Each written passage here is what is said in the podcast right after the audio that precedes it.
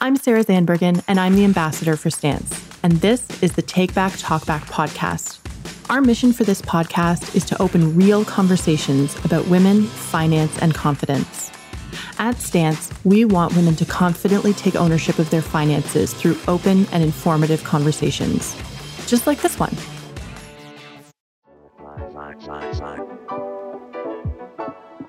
Am so pleased to introduce today's guest, David O'Leary. David is the founder and principal of Kind Wealth, which is a social purpose driven business that helps underserved Canadians take control of their money so they can live life on their own terms. David has been published in the Globe and Mail, National Post, Advisor.ca, and the Huffington Post, and he's also appeared on CBC, BNN, and CNBC Africa.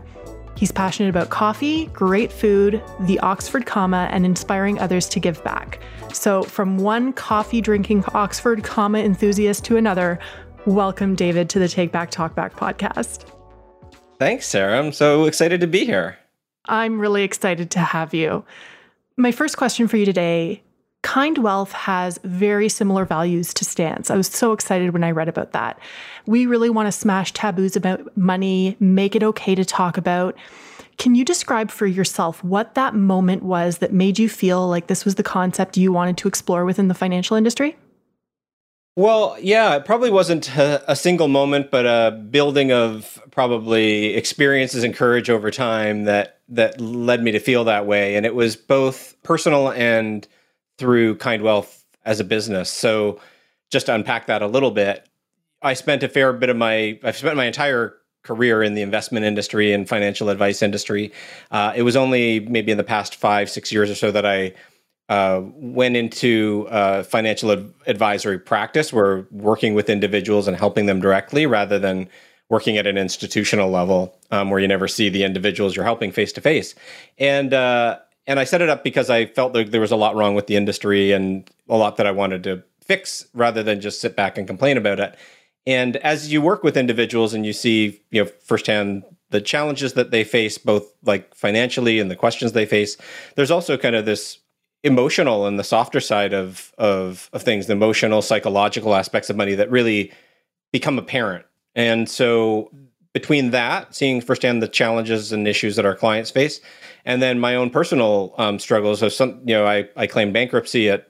They ended up being at 25, but the the story actually folded many years before that. So it was all the shit was hitting the proverbial fan, if I can say that word on this podcast, at the in my early 20s, and was a very scary period of time. And we can talk about that if you want to. But it, it ended up I you know I spent the next 15 years, 20 years after that experience hiding from it um, and being ashamed of it and not talking about it. And it was only a year and a half ago, maybe, that I've kind of opened up about that and actually started to talk publicly about it. And so it was just sort of, I think, recognizing in our clients there are some money avoidance issues, psychological hangups, emotional hangups they have around money, led me to kind of talk about my own because I think as a financial advisor, as a professional in the investment industry, if I can talk about it, it maybe gives license for other people to talk about their mistakes. I really like that concept a lot. And in our time with Stance, we've we've noticed something that, you know, money really is an emotional thing. And I think people don't give it that much credit. But I recall, and I spoke about this in season one, any of our, our lifetime listeners, lifetime, it's only been one season, Sarah. Get over yourself. Um, we'll know that we did an, uh, an event and we surveyed our, our guests at the event, and the top three emotions that came up that were connected with money were guilt, shame, and fear. So that's absolutely something that needs to be addressed. So it's amazing that you're doing that. Yeah, I would say like the the traditional views of what we're taught to believe about money are you know, there's things that you don't talk about, right? So you don't talk about money, religion, politics.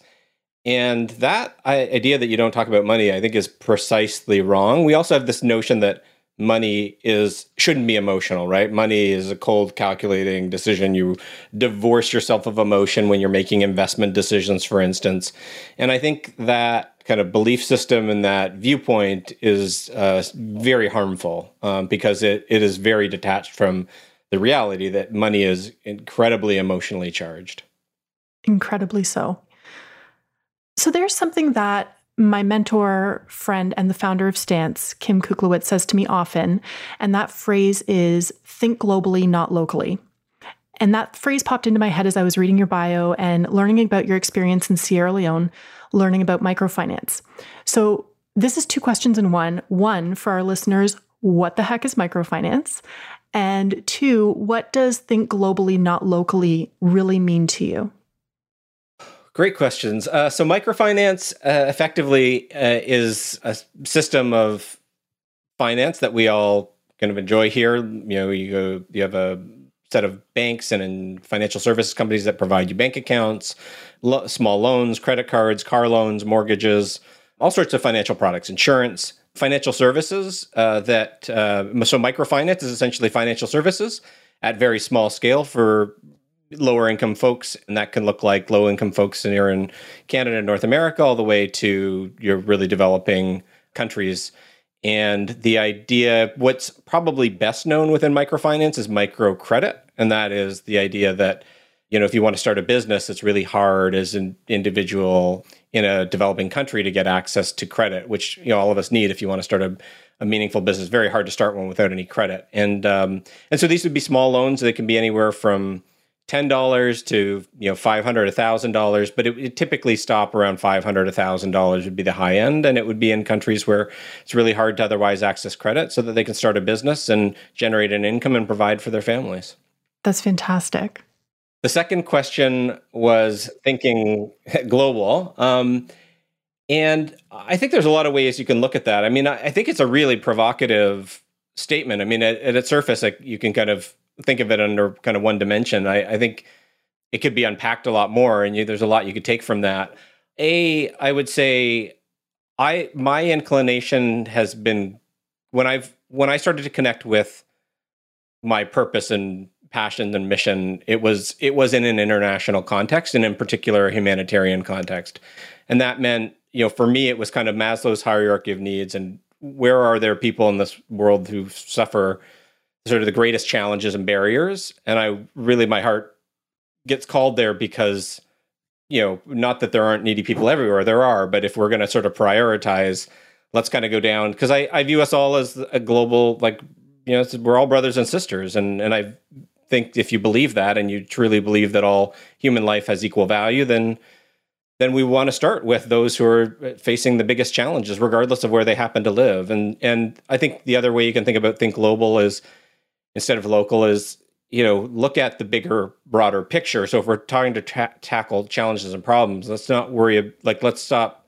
a little little less focus on band-aids solutions and what are the underlying systemic what are the sort of bigger picture issues? If i was going to maybe interpret that a little less literally I, I, think there's a lot of value to be had in thinking about what's the underlying systemic problem here? How do we tackle that? We need some band-aid solutions because there are people right now that are suffering and need help. But while we do that, let's not forget to, and let's make sure we divert time, and energy, and resources to solving the systemic issues. Um, the last thing I would say, though, is on the flip side, I think you can go maybe too far with the literal interpretation of, of thinking global and acting global, in that, you know, I think there's been a tendency to say, you know, I don't belong to any particular city, country. I'm, I'm a citizen of the globe, and I love that notion. But it also kind of removes you from any if you're too take that too far, you may be removed from the from belonging to anything and having any responsibility for a particular community. And when you when you are rooted in a place, you have an obligation, I think, to those literal neighbors around you. And so belonging somewhere actually has some some value too. So it's I think like the tension, there's some maybe a bit of not tension, but a good tension, a healthy tension between the global and the local. Absolutely. And it's interesting that you say that because that's something that I think we've all seen over the past, you know, year and a half and counting with um, with the pandemic is that I personally saw a lot of community coming out whether it was you know my own personal neighborhood or seeing things on social media of communities coming together which was really uplifting and inspiring to see. So if we can bring the same kind of feeling to finance how amazing would that be?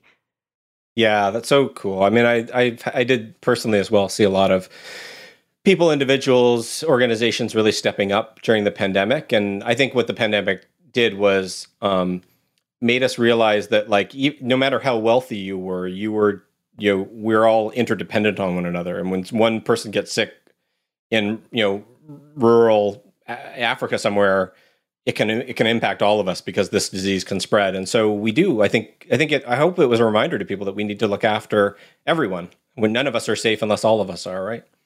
Absolutely. So let's talk a little bit about men and women and finance. Um, there seems to be this old notion that men are more financially savvy than women, but our research that led to Stance's inception showed us otherwise. In fact, men and women are pretty much at par with their financial knowledge. There was a gap of about 10, 11%, but the women we surveyed, despite that knowledge, were less financially confident. So, in your experience with Kind Wealth, do you find that rings true? I think there's. I think that's probably true. Um, I think it varies wildly from one person to the next, but uh, I think that's probably true. I, I think. I think behaviorally there are. I so the knowledge doesn't surprise me that there's that knowledge gap of financial terms or things like that, and I think a lot of that's cultural. Right, men are taught to that they should take control of the money, and um, less that tends to be less true for women uh, on the whole and it wouldn't surprise me that there's and i think uh, i, I would say it's it's hard to say because i we deal with uh, i think a certain demographic and I, well, oftentimes i think with the clients we're dealing with the the women in the relationship if it, or if it's a you know a, a woman on her own are often quite i would say confident. That we have a lot of a type personalities but but that aside i think like I, it wouldn't surprise me if in the broader population there were you know women had less confidence overall and it would you know that should correlate probably with the knowledge gap but um, I would say that the behaviorally, the, and they're, I think, typical. I hope they're not too stereotypical, but I think there are some differences between men and women generally, and that some of those differences are position women to be better better investors and better with their finances.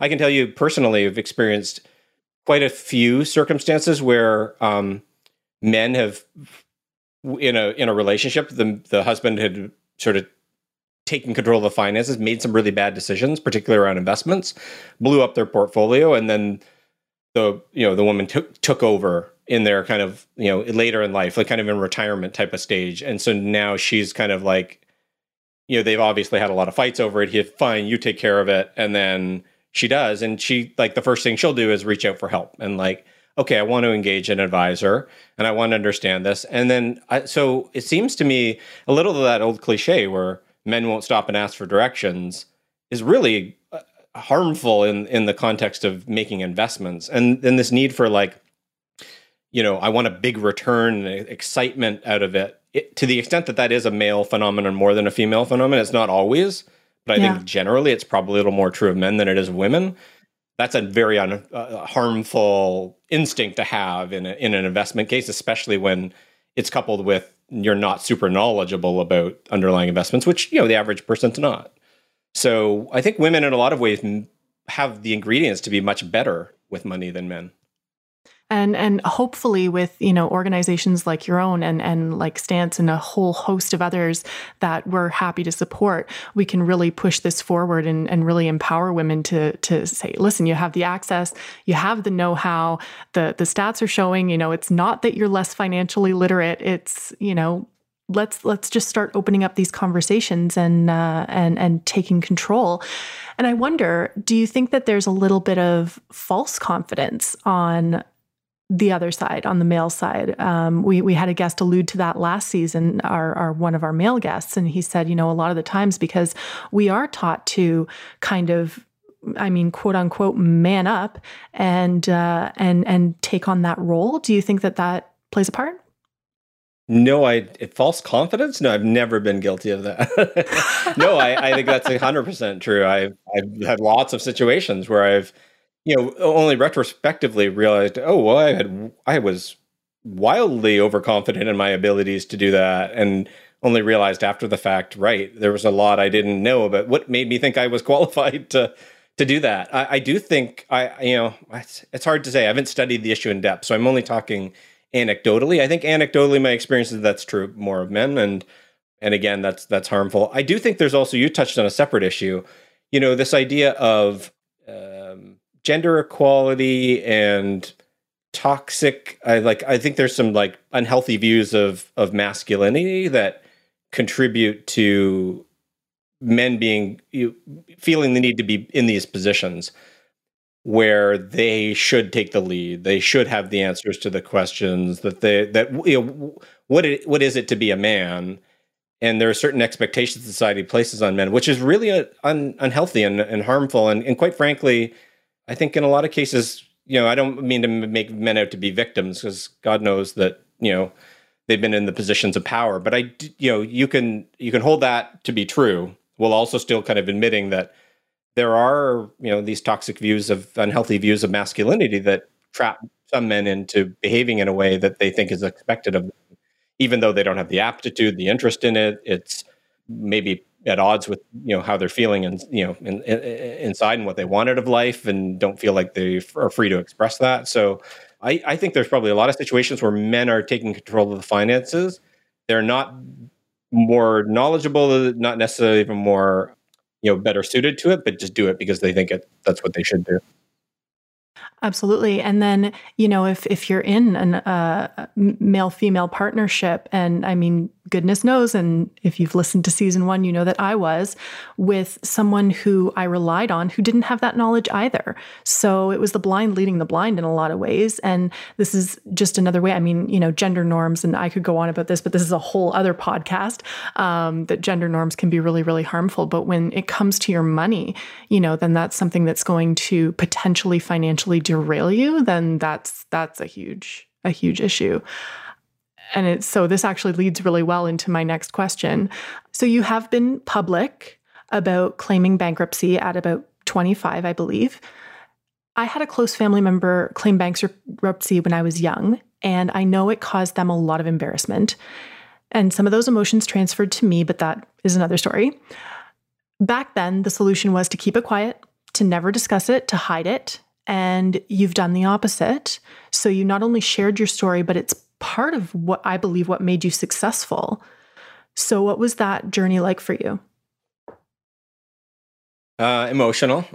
I did exactly the same thing as your family members did and hid it away and refused, you know, pretended it didn't happen and didn't really admit it to anyone outside of my my parents, my immediate family and I think maybe one or two very, very close friends. But yeah, it was to basically hide it, not talk about it, and avoid it. And my, I feel like my situation, I would have felt this way anyway, but it was exacerbated by the fact that the chronology was I, I took on a lot of debt in the late 1990s where there was very easy to get credit. I was investing in the markets when I, before I had any formal knowledge of investing uh, I was doing reading. I was 18 and 19 years old and finishing up high school, and I was doing a lot of reading about investing in the markets and was infatuated by it. I had a good friend who was also doing it, and and I was we were learning together about it.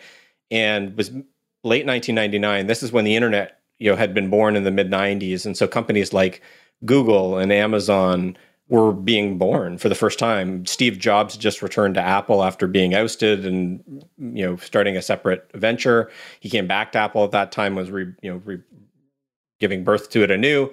And so this was just a pretty fascinating exciting time and everything was going up. I mean, never mind the big companies I just mentioned, there was, you know, loads of tiny little stocks that were all doing well. You feel like you couldn't go wrong. So I took some money and invested it, did well, and then hey, I, you know, I can get access to more money. Why don't I borrow and invest?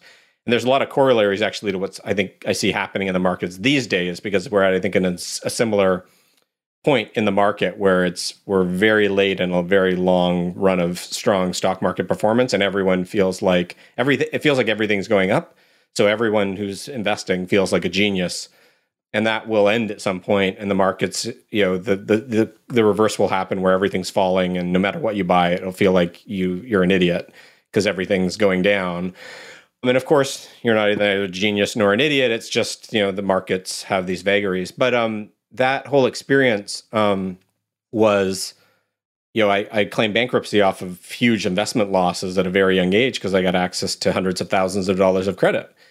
And um, when that fell apart, and then I subsequently you know that took place over two three years that investing i i was in school i started studying finance i did an mba while I was doing the MBA is when the bankruptcy all happened. And when I came out of it, I went to work in the investment industry. I went on to do a designation called the CFA, which is kind of the gold standard in the investment industry. And I'm talking to, I'm out in front of the media talking about, you know, the f- finance investments. I'm talking to, you know, large institutional professional money managers about all this stuff. And I'm surrounded by colleagues who are all in the investment industry. And to admit that you would claim bankruptcy in that type of context felt particularly shameful and embarrassing. And so I didn't talk about it. But what I had was an increasingly awkward situation where, you know, I'm now 25 when I claim bankruptcy. It lasts on your credit history for seven years. So I've got all of my 20s and early 30s to go before I can start to get credit card and normal access to debt again. When you don't have a credit card and you're working at a job, you know, it's kind of hard. You'll go out for group lunches or dinners or hey, we're going to book a you know, we got to book some travel and you put it on your credit card. And after you get reimbursed, well, I didn't have a credit card. So it became increasingly hard to explain to people, like to get out of situations where it would be obvious to everybody that I, I couldn't use a credit card. I didn't have one to pay or to. So it, it to me, it felt particularly shameful and embarrassing. Yeah, and if there's any um, indication that money is emotional, that right there, that that showcases it, right? So, what would be your advice to someone going through a bankruptcy or a consumer proposal? And for our listeners, what's the difference between those two? Yeah. So, the bankruptcy essentially is a process by which you know your all your debts are you know taken essentially wiped out uh, your credit history is dinged as uh, an R9, as you kind of have the worst credit rating possible, which indicates you've been through bankruptcy. And for, I believe it's still seven years, it was when I went through it. Um, you really can't get access to credit again. No one's going to lend to you. After that period, the bankruptcy drops off your credit history, and you and it, for all intents and purposes, from the outside, to any borrower you go to, it looks like you've just never had any credit before. So they don't see the bankruptcy anymore, but you also don't have any positive credit history, which is, oh, look, they have credit cards and other loans that they've been repaying successfully. So you don't have a high credit score. Um, so it's still you have to go through the go through the process of rebuilding. A consumer proposal, on the other hand, is where you kind of arrange to negotiate a reduced payment for your outstanding debts, and then your credit history gets knocked, but not as badly as a, as a bankruptcy because I didn't end up going that route, it's been a long time since I looked into it. I forget the kind of the details, but at a high level, that's the distinction. You don't get as big a knock on your credit history. I don't think it lasts for as long. I'm not 100% sure on that. Uh, but you do, you have to negotiate to pay some of the debt off. So, what, what would be your advice for someone who's going through this now, knowing what you know? Well, you know, so I think now is a really interesting time. I mean, um, particularly because of uh, COVID and the pandemic we're in a situation where, especially small business owners, increasingly there are a lot of them that are in the situation of like staring at bankruptcy because you know their business was shut down due to lockdowns and they've got fixed expenses. And so i personally just know a lot of folks in this position and i've counseled a you know a bunch of those folks just kind of in, in, in my spare time because uh, we don't do credit counseling at at, at, uh, at kind wealth but um, I've spoken to these folks and uh, friends and things like that, and one of the things I say is like depending on your so don't take it lightly. I mean, it certainly is not a, a fun ride or an easy experience by any means. But on the other hand, I think there's a bit of a tendency to like, oh, a bankruptcy means end game, it's all over, I'm ruined and I'm a laughing stock, and so I have to avoid it at all costs. And I don't think that's true either. I mean, it, it's there for a reason, and it's meant to basically help you. Essentially, what ex- exactly what happened to me? I was a dumb kid who had access to an extraordinary amount of credit for my age and income level, which you know I think is the fault of the loan providers. Um, but I take my kind of equal share of the responsibility there, and it let me out from under that, so that I didn't have to start my career with $300,000 in debt. And so if you're in a situation where you're under a crippling amount of debt, it, it's it really is a great system to, that that allows you to get from under that.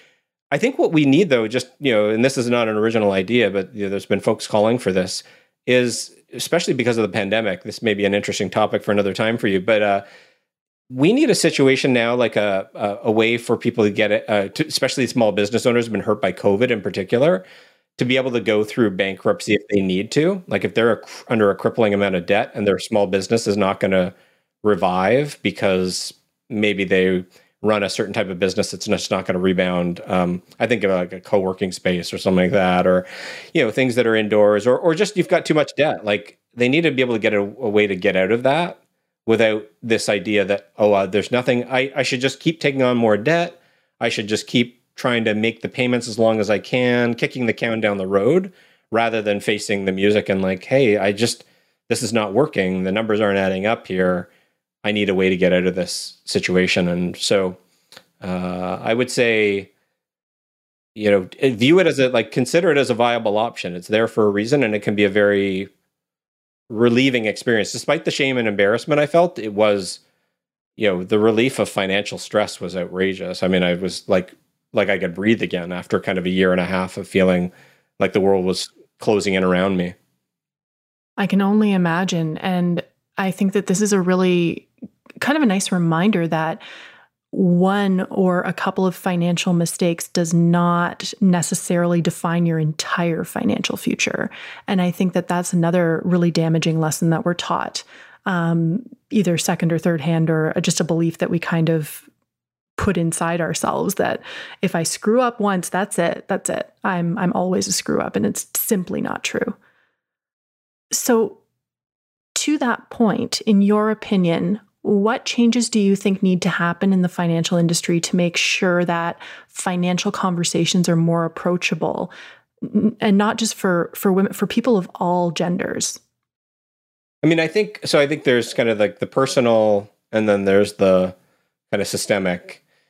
Systemic, I mean, I I would love for, you know, uh, and I think we've seen some moves towards this, but including personal finance curriculum in the education system. Uh, you know, Ontario's, I think, starting to d- introduce something. I don't know how that looks across the country, but com- you know, when I went through school, we learned zero about personal finance, and I think that's highly problematic um, because what people need is the is the the terminology to just have a conversation and be able to at least ask intelligent questions. You're, you know, no one, you're not going to make somebody a, a finance expert coming out of you know grade school or high school with some you know basic personal finance courses, but you're going to equip them with the language to at least be able to understand the terminology and then ask you know good questions.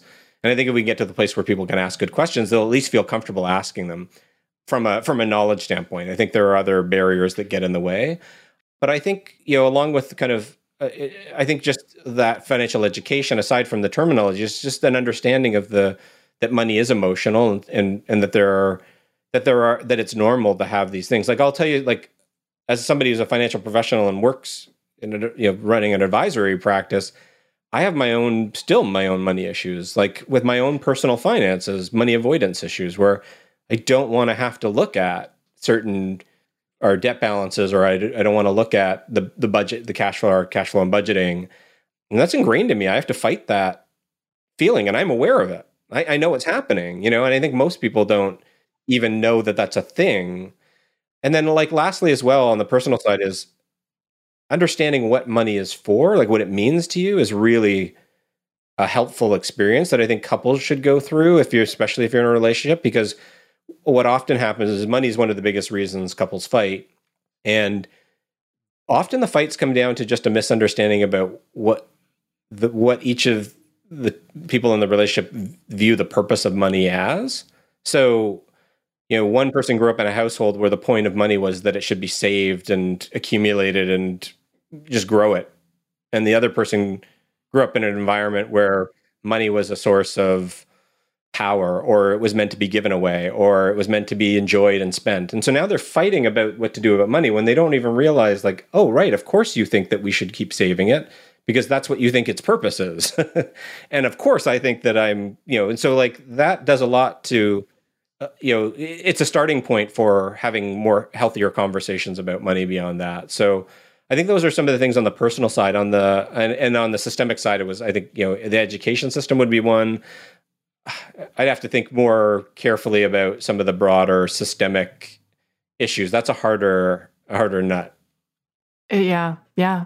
but I think it starts with you know people like like you doing what you're doing and and um you know f- like you say you're fighting against that that ingrained belief and you're admitting it publicly and that's something that a lot of people wouldn't do and i think that that goes a long way into showing that this is okay and it's normal to have doubts it's normal to not know and it's normal to ask for clarification or ask for help yeah, yeah, 100%. I mean, here's a, a couple of things, and there's, there's another systemic point I'll just bring up quickly. So, financial advisors, for instance, often don't know the answer to every question that their clients have.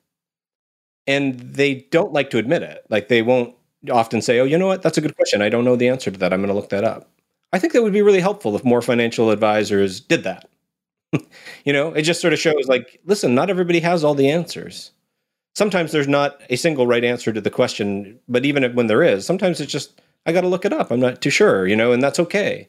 So that you know, there's not there's less of this divide between oh this financial advice professional who knows everything and I know nothing. I'm an idiot and they're so intelligent. no, okay, they've got more knowledge about this and that makes sense that I'm dealing with them, but they don't know everything and nobody can know everything and that's okay.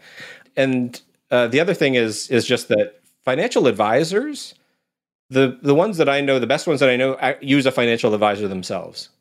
So, despite the fact that they know all of the stuff, you can't be objective when it comes to your own situation. And so, having somebody else who's there to prod you and work through your kind of money hangups and issues and and point out things that your blinders you've got on is very very helpful. And maybe I'll just sort of point to one sort of other systemic issue that I think is really important. And it's I, I set up kind wealth around this this idea was um, the tr- traditional financial industry unfortunately is very focused on the investment conversation um, a lot of it has to come down comes down to how financial advisors get compensated they they take a percentage of the you know the investment assets. Um, uh, but what that what happens then is the conversation gets steered really around investing and and not around a lot of the other converse like the other questions that people have money. And so i like to when i talk to clients i like to sort of point out that when when you use the term financial advice it's conflating two different fields of expertise. One is investment advice and that investment advice is hey i have a bunch of money saved up which specific investments should i make that are going to produce a you know rate of return that i will help me achieve my goals and then the other bigger laundry list of questions that you'd have about your money are considered financial planning. And that's, you know, might be questions about how much money should be saving, what types of accounts to use, like RSPs or TFSAs. Um, do you need life insurance or disability insurance? Are you making the most of your company pension and benefits? What happens to your money after you die? Do you need a will? Like these types of conversations. And all of those questions don't often get enough attention, especially for the vast majority of Canadians who don't have a big investment portfolio.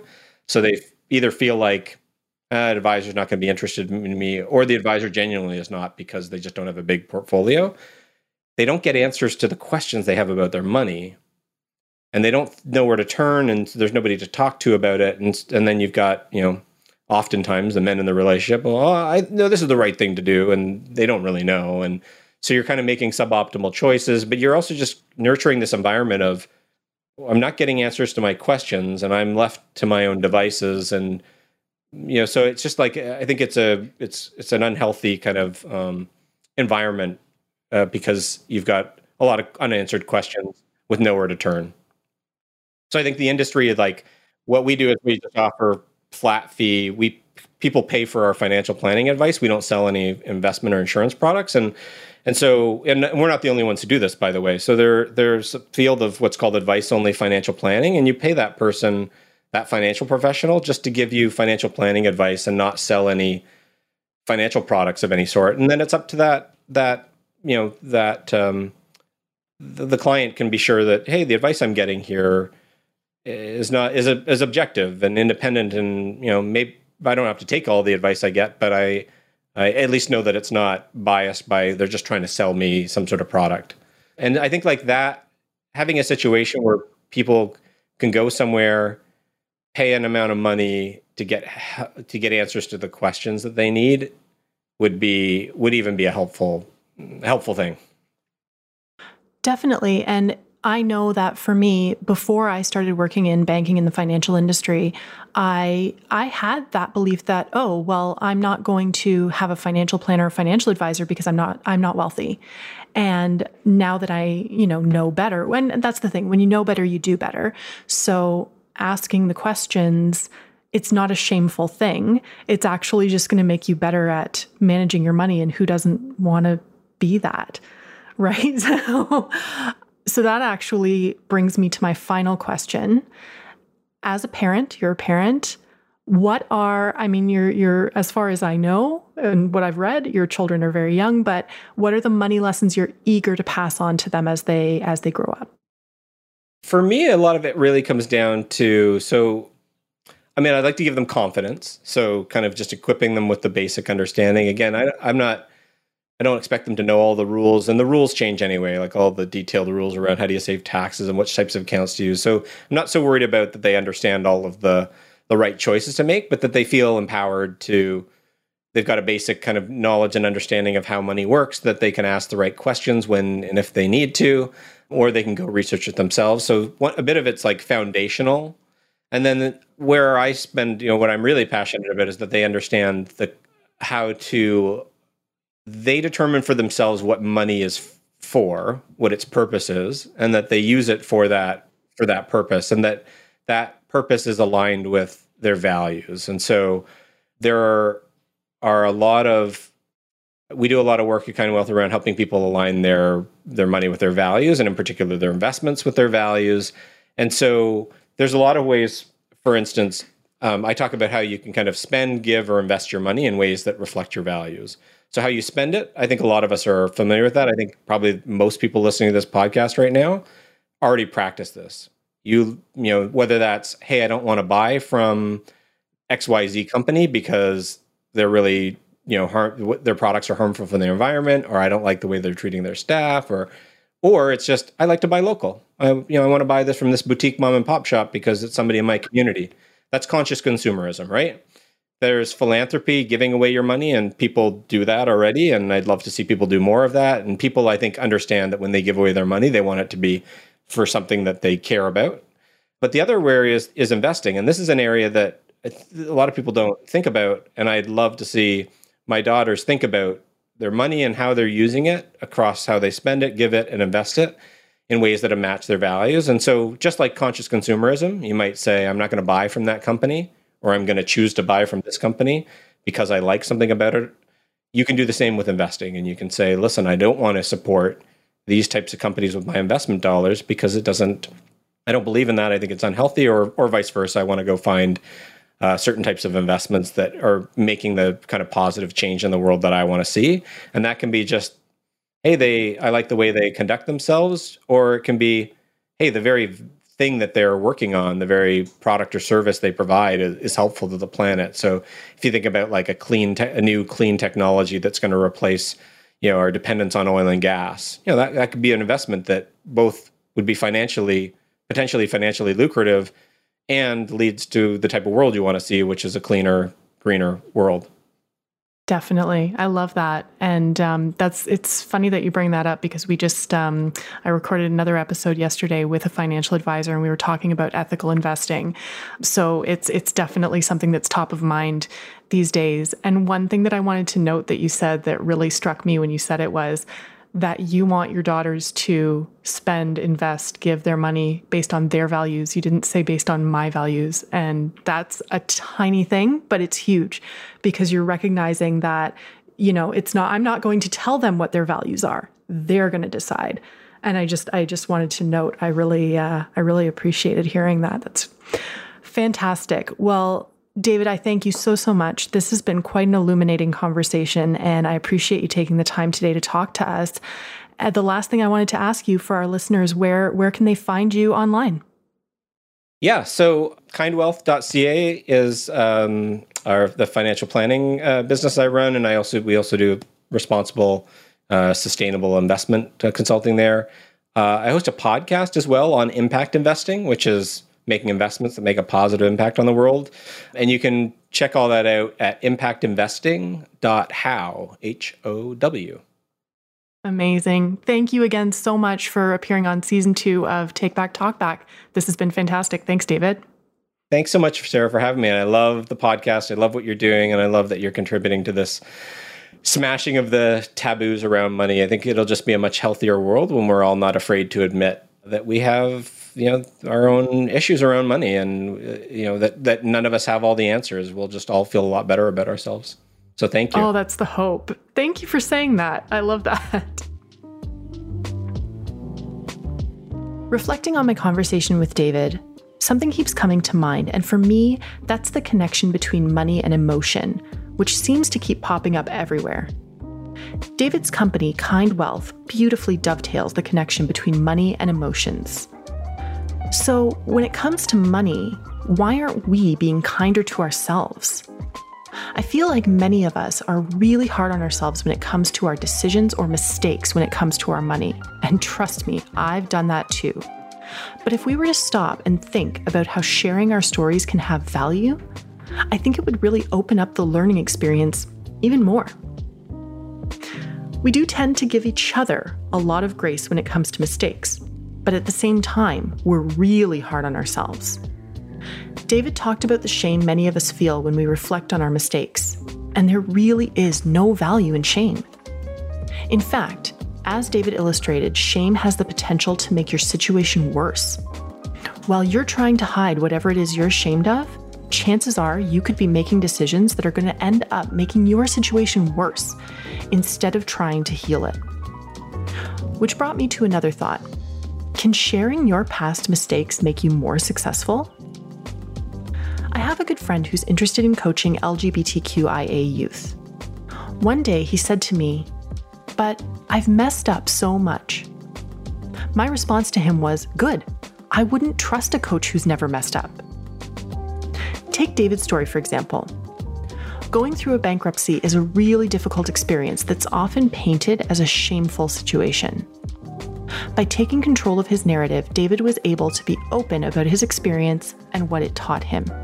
And I'm willing to bet that helps him build trusting relationships with clients and helps him remain objective. Imagine if we took those feelings of guilt, shame, and fear surrounding our money and replaced them instead with education and confidence. What would that look like? I feel better already.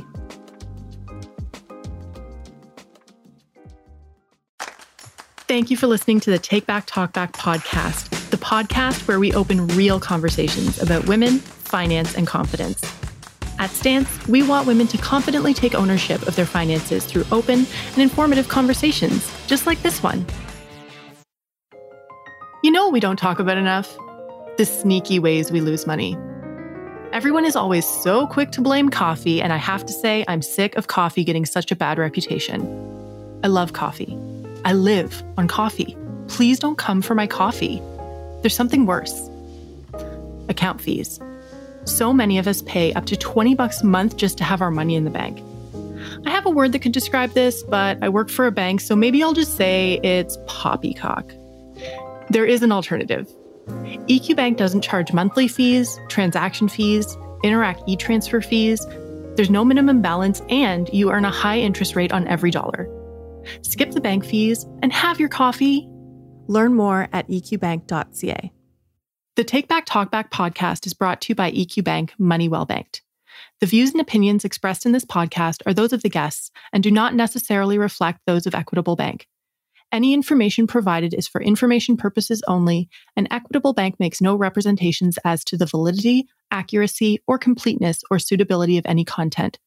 You should seek the advice of a qualified professional or undertake your own research before making financial decisions.